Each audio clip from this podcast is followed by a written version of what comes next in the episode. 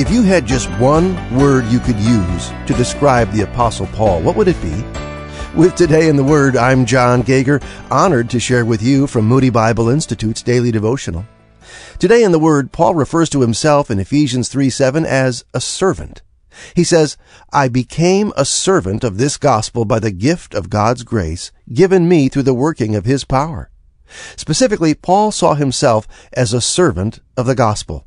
In verse 2, Paul describes his ministry as an administration of God's grace. By making Christ known, he became an agent of grace to those who received his message. Paul was also a recipient of divine revelation. Specifically, this revelation was the news that through the gospel, the Gentiles are heirs together with Israel, members together of one body, and sharers together in the promise in Christ Jesus. This was new information. The new thing described in these verses is the church, which Paul also says is a display of the manifold wisdom of God. This wisdom should be made known to the rulers and authorities in the heavenly realms, Paul writes. Now, what is the nature of this wisdom?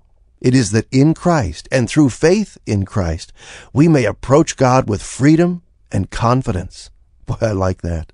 This confidence is the reason Paul doesn't want his readers to be discouraged about his imprisonment. He is more than willing to suffer so they would know the freedom and assurance that both come through the gospel.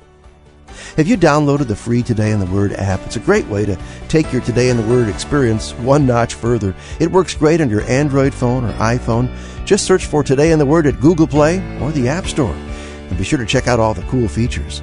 That's Today in the Word at Google Play or the App Store.